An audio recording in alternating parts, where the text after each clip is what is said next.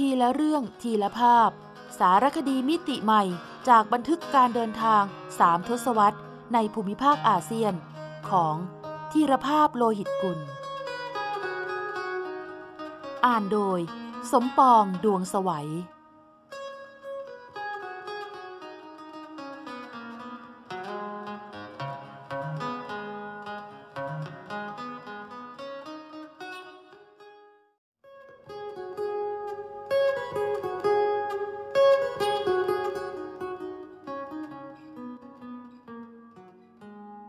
โขงนาทีสีทันดอนท่องอนุภูมิภาคลุ่มแม่น้ำโขง ณที่ราบสูงหลังคาโลก ถึงดินดอนสามเหลี่ยมปากแม่น้ำ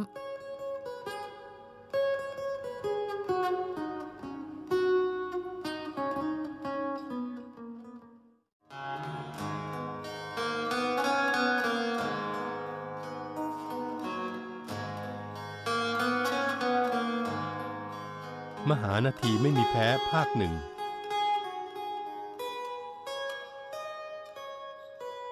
กี่ครั้งมาแล้ว และจะมีอีกสักกี่ครั้งที่มหานาทีสายนี้ถูกทายท้า เดือนเมษายน พศ 2546 นักล่องแก่งชาวอเมริกันสามนาย หมายสร้างประวัติศาสตร์หน้าใหม่ด้วยการล่องแพยางผ่านแก่งน้ำตกกลางลำน้ำสายนี้เป็นรายแรก และอาจเป็นรายเดียวของโลก แต่กระนั้นก็ยังรักตัวกลัวตาย จึงนำแพยางเสริมด้วยแพต้นกล้วยแน่นหนา แล้วทดลองปล่อยแพที่ปราศจากสิ่งมีชีวิตใด ๆ ลงไปก่อน ปรากฏว่า แพถูกกระแสน้ำพลังมหาศาล ตีหมุนเข้าไปในวังน้ำใต้แก่งนานนับ 30 นาที จึงไหลไปโผล่ไกลถึงราวหนึ่งกิโลเมตร ในสภาพที่ไม่เป็นผู้เป็นแพเพราะต้นกล้วยหักสะบั้น แพยางแตกยับเยินชนิดที่เกาะแก่งในแม่น้ำโคโลราโด ซึ่งถูกจัดเป็นแก่งอันตรายระดับต้นๆของโลก ก็ยังไม่เคยทำร้ายแพยางของพวกเขา อย่างโหดร้ายเช่นนี้มาก่อน พวกเขาจึงพากันเก็บกระเป๋ากลับบ้าน พร้อมด้วยคำถามค้างคาใจใครต่อใครว่า อะไรจะเกิดขึ้น ถ้าพวกเขาไม่ทดลองเสียก่อน ก่อนหน้านั้นราวครึ่งปี คนเรือชาวลาวสองคน รับงานขนเครื่องสีข้าวลงเรือข้ามแม่น้ำช่วงเหนือแก่งน้ำตก แต่ขณะที่เรือแล่นถึงกลางแม่น้ำเครื่องเรือเกิดขัดข้อง เกิดอาการกระตุกและดับไปเฉยๆ คนเรือพยายามติดเครื่องใหม่ครั้งแล้วครั้งเล่า แต่ไม่สำเร็จ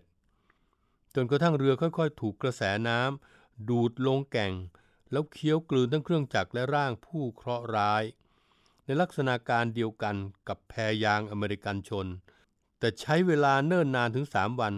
กว่าจะคลายร่างไร้วิญญาณให้ลอยไปโผล่อีกหมู่บ้านหนึ่งโดยไม่ต้องพูดถึงเครื่องสีข้าวว่าจะมีสภาพอย่างไร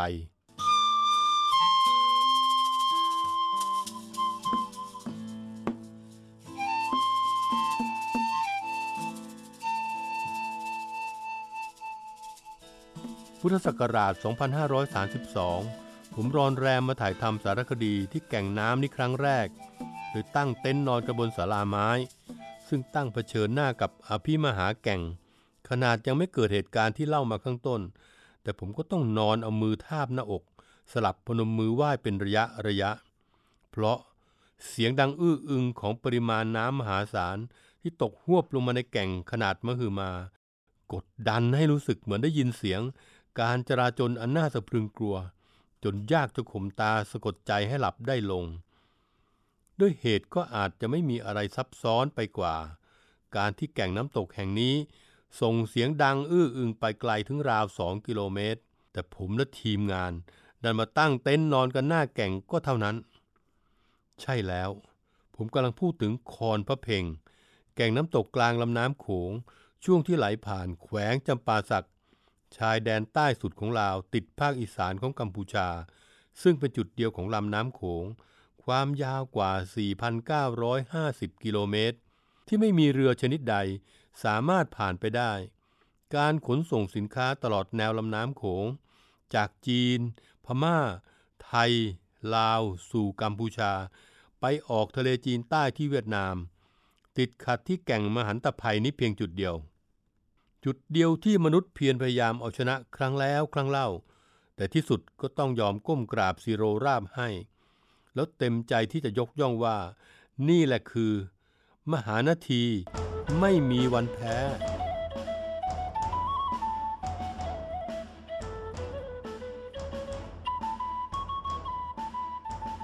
รูปพันธ์สันฐานของลำน้ำโขงช่วงนี้ นับเป็นความมหัศจรรย์ทางธรรมชาติอย่างที่สุด เพราะช่วงที่ไหลผ่านปากบอง เขตบ้านสองคอนอำเภอโพไซจังหวัดอุบลราชธานี มีโตรกผาบีบแม่น้ำโขง ให้กลายเป็นช่องแคบเพียง 56 เมตร ขนาดคนสองฝั่งตะโกนคุยกันได้ แต่ครั้นเมื่อไหลต่อลงไปทางทิศใต้ เข้าเขตลาวไปอีกไม่กี่สิบกิโลเมตร แม่น้ำก็ค่อยๆ ขยายกว้างขึ้นจนถึงบ้านหาดทรายคูน ฝั่งซ้ายแม่น้ำกับบ้านขมเหลาโพนเปือย ฝั่งขวาแม่น้ำในแขวงจำปาสัก แม่น้ำก็ผายกว้างถึง 15 กิโลเมตร เป็นระยะทางยาว 40 กิโลเมตร คิดเป็นพื้นที่รวม 480 ตารางกิโลเมตร เต็มไปด้วยเกาะแก่ง ระเกะระกะ นับได้ถึง 4,000 เกาะ หรือที่ชาวบ้านเรียก ดินแดน 4,000 ดอน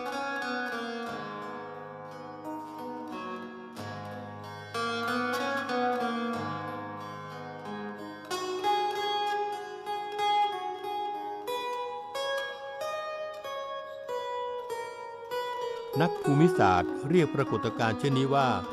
ทานประสานสายคือแม่น้ำแตกแขนงออกเป็นหลายสาย คล้ายพัดที่คลี่ออก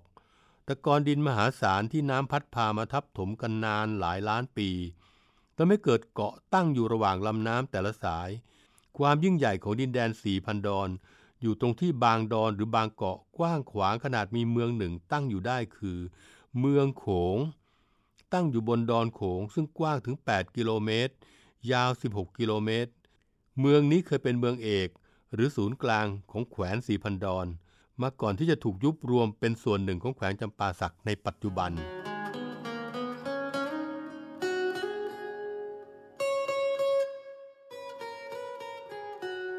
แต่ในเมื่อแม่น้ำโขงบริเวณนี้อันตราย แล้วยายมีชุมชนตั้งอยู่มากมายขนาดตั้ง เป็นแขวงหนึ่งได้ คำตอบอีกด้านหนึ่งของพยันตรายเกาะแก่งหรือดอนที่มีมากมายนับได้หลายพันดอน ก็เป็นที่วางไข่และฟูมฟักลูกน้อยอย่างดีของปลา หลากหลายสายพันธุ์ในแม่น้ำโขงตะกอนดินที่แม่น้ำพัดพามาทับถม กลายเป็นปุ๋ยชั้นดีที่ทำให้ดินบนสีพันดอน เป็นดินจบงาม ปลูกอะไรก็ขึ้น ในขณะที่ดินบนผืนแผ่นดินใหญ่ของลาวค่อนข้างแห้งแล้ง จึงมีผู้คนอพยพมาทำกินอยู่ตามเกาะแก่งกลางลำโขง อันมั่งมีมั่งมูลด้วยข้าวปลาอาหารมาช้านาน ขอเพียงเข้าใจและเรียนรู้ที่จะหลบหลีกจุดอันตรายสองจุดให้ได้ ชีวิตก็จะดำเนินไปอย่างมีความสุข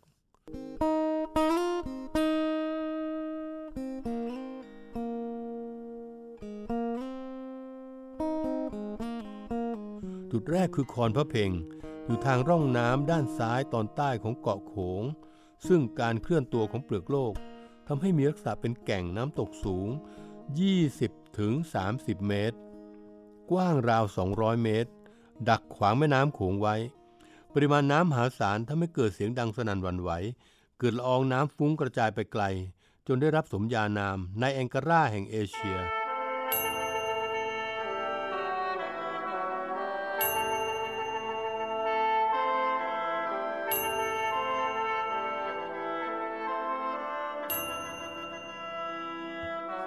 ณะที่ร่องน้ำด้านขวาตอนใต้ของเกาะโขงยังมีแก่งสมพมิตร หรือแก่งหลีผีสุดแสนอันตรายดักไว้อีกจุดหนึ่ง อันว่าหลีคือที่ดักจับปลาของชาวบ้าน แต่บ่อยครั้งที่มีศพคนตกแก่งตายลอยมาติด ชาวบ้านจึงเรียกหลีผี ทุกวันนี้ยังมีสถิติชวนขนลุก คือมีฝรั่งนักท่องเที่ยวประเภทแบ็คแพคเกอร์ลงเล่นน้ำใต้แก่งด้วยคิดว่าพ้นจุดอันตรายแล้ว แต่ต้องสังเวยชีวิต เพราะถูกวังน้ำวน ดูดร่างกระแทกหินใต้น้ำตายเฉลี่ยปีละคนถึงสองคน นับเนื่องจากอดีตหลายร้อยปี ที่มนุษย์เพียรพยายามเอาชนะแก่งหลีผี และคอนพระเพ่งให้ได้ แต่ก็ต้องพ่ายแพ้มานับครั้งไม่ถ้วน โดยเฉพาะนักล่าอาณานิคมฝรั่งเศส เมื่อราวร้อยกว่าปีก่อน ที่ต้องการขนสเสบียงและอาวุธเข้ามาในลาว แล้วกอบโกยทรัพยากรป่าไม้แร่ธาตุออกไป ถึงกับคิดจะระเบิดแก่งหินแต่ก็ล้มเหลว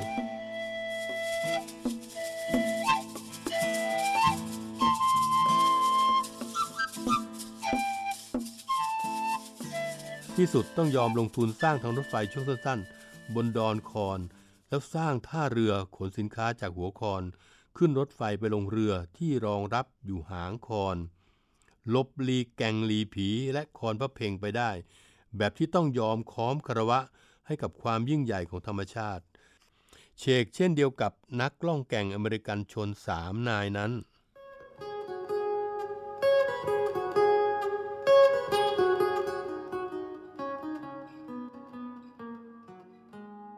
โขงนาทีสีทันดอน ท่องอนุภูมิภาคลุ่มแม่น้ำโขง ณที่ราบสูงหลังคาโลก ถึงดินดอนสามเหลี่ยมปากแม่น้ำ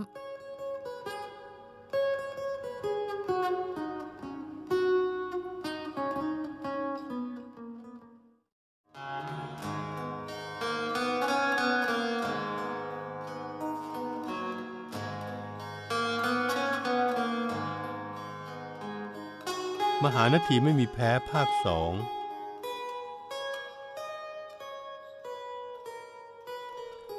มหานทีสีทันดอนหรือแม่น้ำโขง ช่วงที่ไหลผ่านแขวงจำปาสักของลาว นับเป็นความมหัศจรรย์ทางธรรมชาติสุดจะพรรณนา เพราะแม่น้ำแผ่กว้างออกมากสุดถึง 15 กิโลเมตร เป็นระยะทางราว 40 กิโลเมตร คิดเป็นพื้นที่รวมเกือบ 500 ตารางกิโลเมตร ซึ่งเต็มไปด้วยเกาะแก่งระเกะระกะ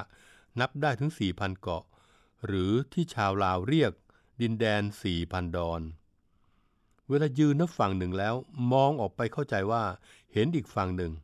แต่ที่แท้เป็นเกาะที่ตั้งอยู่กลางแม่น้ำโดยเฉพาะเกาะใหญ่ที่สุด คือเกาะโขง หรือดอนโขง มีชุมชนมีเมืองตั้งอยู่ดิบดี เพราะเป็นเกาะที่กว้างถึง 8 กิโลเมตร ยาว 16 กิโลเมตร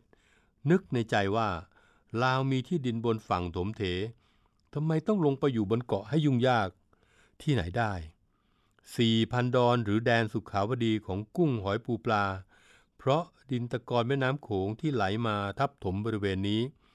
ปีละมหาศาล เขาจึงว่า ดินสี่พันดอนเป็นดินจบงาม ปลูกอะไรก็ขึ้นค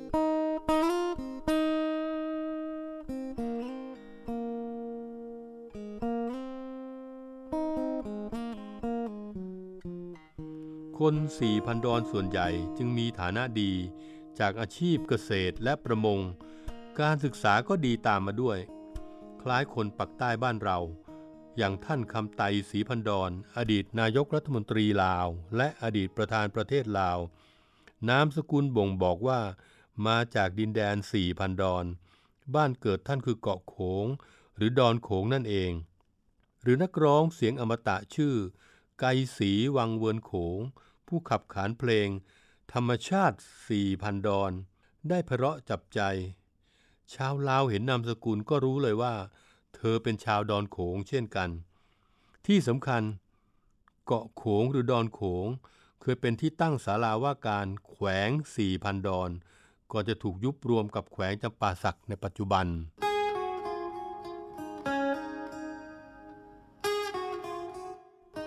เคยเล่าให้ฟังในตอนที่แล้วว่า แม่น้ำโขงบริเวณ 4,000 ดอน มีแก่งมหันตภัยอยู่สองจุด คือแก่งสมพมิตร หรือหลีผี และคอนพระเพ่งที่เรือชนิดใดก็ผ่านไปไม่ได้ และมีคนเอาชีวิตมาสังเวย จากความพยายามท้าทาย มหานาทีไม่มีแพ้ สายนี้ครั้งแล้วครั้งเล่า แม้แต่จักรวรรดินิยมฝรั่งเศสยังยอมซิโรราบจำต้องสร้างทางรถไฟสายสั้นๆ เพื่อขนสินค้าและทรัพยากร หลบหลีกแก่งอันตรายนี้ แต่ก็มีคนแย้งว่าในสมัยกรุงธนบุรี เจ้าพระยาสุรศรีซึ่งต่อมาคือกรมพระราชวังบวรมหาสุรสิงหนาถพระมหาอุปราชในรัชกาลที่หนึ่งแห่งกรุงรัตนโกสินทร์ได้เคยนำไพร่พล ขุดคลองเล็กๆ ที่เรียกว่าฮูสะดำหรือรูสะดำบนดอนสะดำแล้วนำทัพเรือหลบแก่งคอนพระเพลงขึ้นไปตามลำน้ำโขง ไปตีเมืองสี่พันดอน นครจำปาสักสำเร็จ ซึ่งแม้ว่าจะเป็นคลองเล็กๆ ที่เรือขนส่งสินค้าผ่านไม่ได้ แต่ก็ถือเป็นประวัติศาสตร์หน้าหนึ่งที่ต้องบันทึกไว้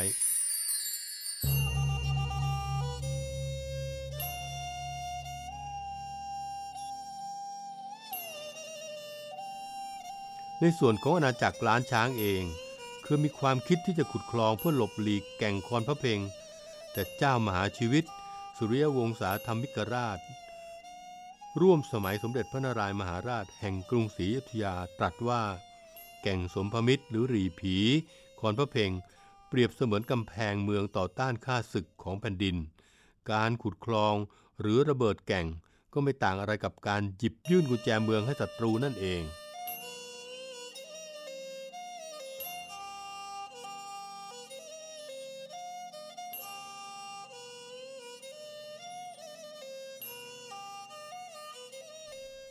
ย้อนไปในพงศาวดารล้านช้างเมื่อกว่า 650 ปีก่อน ยังจารึกชื่อแก่งสมพมิตร และดินแดนสี่พันดอนไว้ในฐานะสถานที่สำคัญที่ปกปักรักษาพระชนชีพของมหาราชผู้ยิ่งใหญ่ของลาว คือพระเจ้าฟางงุ้ม หรือพญาฟ้างอม พระราชโอรสในพระเจ้าฟ้าเงี้ยว ผู้ครองอาณาจักรล้านช้างอยู่ณราชธานีเชียงทอง ตามตำนานเล่าว่า เมื่อพระเจ้าฟ้างุ้มมีพระประสูติการ ทรงมีพระทนหรือฟันเต็ม 33 ซี่ และทรงมีเสียงกรนไพเราะดังเสียงดนตรีทำให้หวั่นเกรงกันว่า จะเป็นกาลกินีแผ่นดิน พระราชบิดาจำใจนำพระโอรสฟ้างุ้ม ใส่แพลอยน้ำไปตามลำน้ำโขง แต่แพเกิดไปติดอยู่ที่แก่งสมพมิตร โชคดีที่มีพระมหาปาสมัน พระธุดงชาวคแมเห็นแพของเจ้าฟ้างุ้มติดอยู่ จึงเก็บไปเลี้ยง และสั่งสอนวิชาต่างๆให้ กระทั่งเมื่อทรงเจริญวัยจึงนำไปถวายพระเจ้าแผ่นดินกัมพูชา ที่เมืองพระนครหลวง หรือนครธมทรงศึกษาศิลปะวิทยาการจนชาญฉลาด เป็นที่พอพระทัยพระเจ้าแผ่นดินกัมพูชา จึงทรงยกพระราชธิดา เจ้านางแก้วกาลยา ในเอกสารลาวเขียนแก้วเก่งยาให้เป็นเทวีคันราชสำนักล้านช้าง ณเมืองเชียงทองเกิดการเปลี่ยนแปลง เจ้าชายฟ้างุ้มจึงยกไพร่พลเรือนหมื่น ขึ้นมาตามลำน้ำโขง ตีเมืองเชียงทองสำเร็จในพศ 1886เสวยราชเป็นพญาฟ้าล่าธรณีศรีสัตนาคณหุตหรือพระเจ้าฟางุ้ม หมายถึงแม้แต่ฟ้ายังค้อมคารวะให้แล้วส่งอัญเชิญพระพุทธรูปพระบาง จากกัมพูชามาประดิษฐาน ที่เมืองเชียงทอง ซึ่งภายหลังถูกเรียกขานใหม่ว่า หลวงพระบาง พระเจ้าฟางงุมจึงถูกจารึกไว้ในพงศาวดารว่า เป็นเจ้ามหาชีวิตผู้รวบรวมชาวลาวเป็นปึกแผ่นครั้งแรก เป็นผู้นำพุทธศาสนามาสถาพรยั่งยืนในลาว ตราบจนวันนี้ และเป็นผู้กล่าวอมตะวาจาว่า ผู้ใดอยู่เฮือนสูงกินข้าวเหนียว เคี้ยวประแดกก็แม่นแล้วว่าลาวจนชาวลาวยกย่องว่า พระองค์ดั่งดวงประทีปแห่งอารยธรรมลาว ด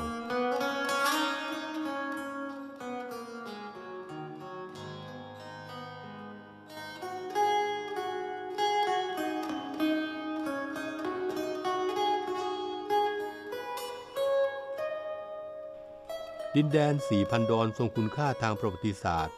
โบราณคดีและธรรมชาติวิทยา เหลือขนานับ จนกล่าวกันว่า ดินแดนนี้สมควรได้รับการขึ้นทะเบียนเป็นมรดกโลก ทั้งทางธรรมชาติและวัฒนธรรมพร้อม ๆ กัน อันจะเป็นแหล่งมรดกโลกแหล่งที่สามของลาว รองจากหลวงพระบาง และปราสาทวัดภู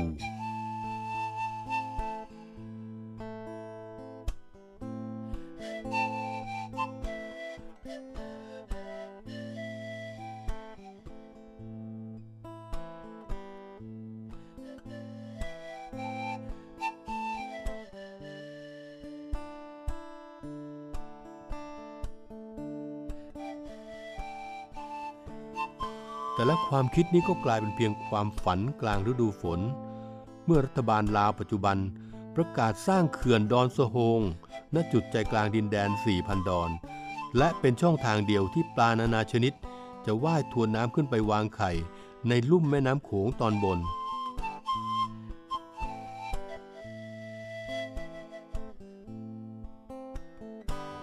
โครงการสร้างเขื่อนดอนสะโฮง จึงถูกคัดค้านจากหลายฝ่าย ในประเด็นหลักคือการทำลายระบบนิเวศของดินแดน 4,000 ดอนยับเยิน หรือมหานาทีไม่มีแพ้จำต้องยอมสิโรราบ ต่อความต้องการอันไม่มีที่สิ้นสุดของมนุษย์ในวันนี้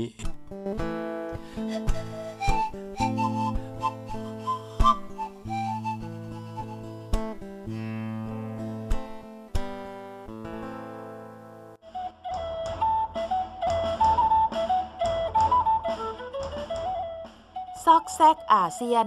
ทุกซอกทุกมุมของอาเซียน มีเรื่องราวที่ค้นหาได้ไม่รู้จบ โดย กิติมาพรจิตราธร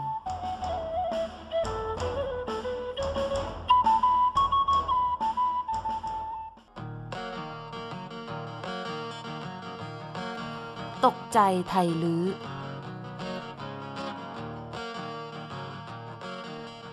หนึ่งในภาพความทรงจำจากเมืองเชียงรุ่ง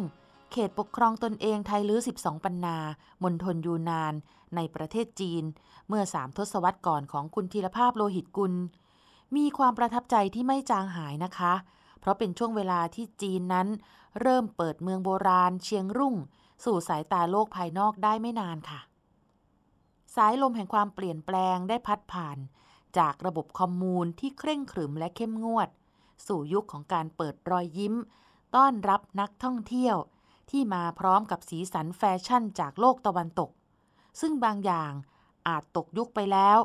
แต่ยังล้ำยุคมากสำหรับพลเมืองจีนค่ะ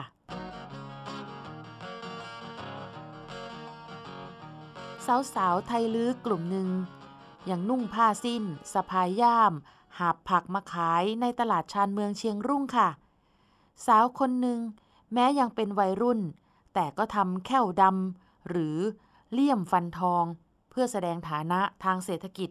ตามคตินิยมเก่าแก่ของชาวไทยลื้อ แต่พอสังเกตรองเท้าที่พวกเธอสวมใส่ ถือว่าเดินมากๆนะคะสำหรับสังคมจีนเวลานั้น ครั้นพวกเธอขายผักหมด ก็พากันไปช็อปที่ร้านขายเสื้อผ้ากลางตลาด แล้วอยู่ดีๆ สาวนางหนึ่งก็ถลกผ้าถุงขึ้นมาหน้าตาเฉยทำเอาสะดุ้งจนกล้องแทบจะหลุดจากมือ คุณพระคุณเจ้าทำไมน้องประเจิดประเจ้ออย่างนั้น ที่ไหนได้ เธอล้วงลงไปหยิบกระเป๋าสตางค์ในกางเกงเลกกิ้ง แนบลำตัวที่สวมไว้ใต้ผ้าสิ้นอีกชั้นหนึ่ง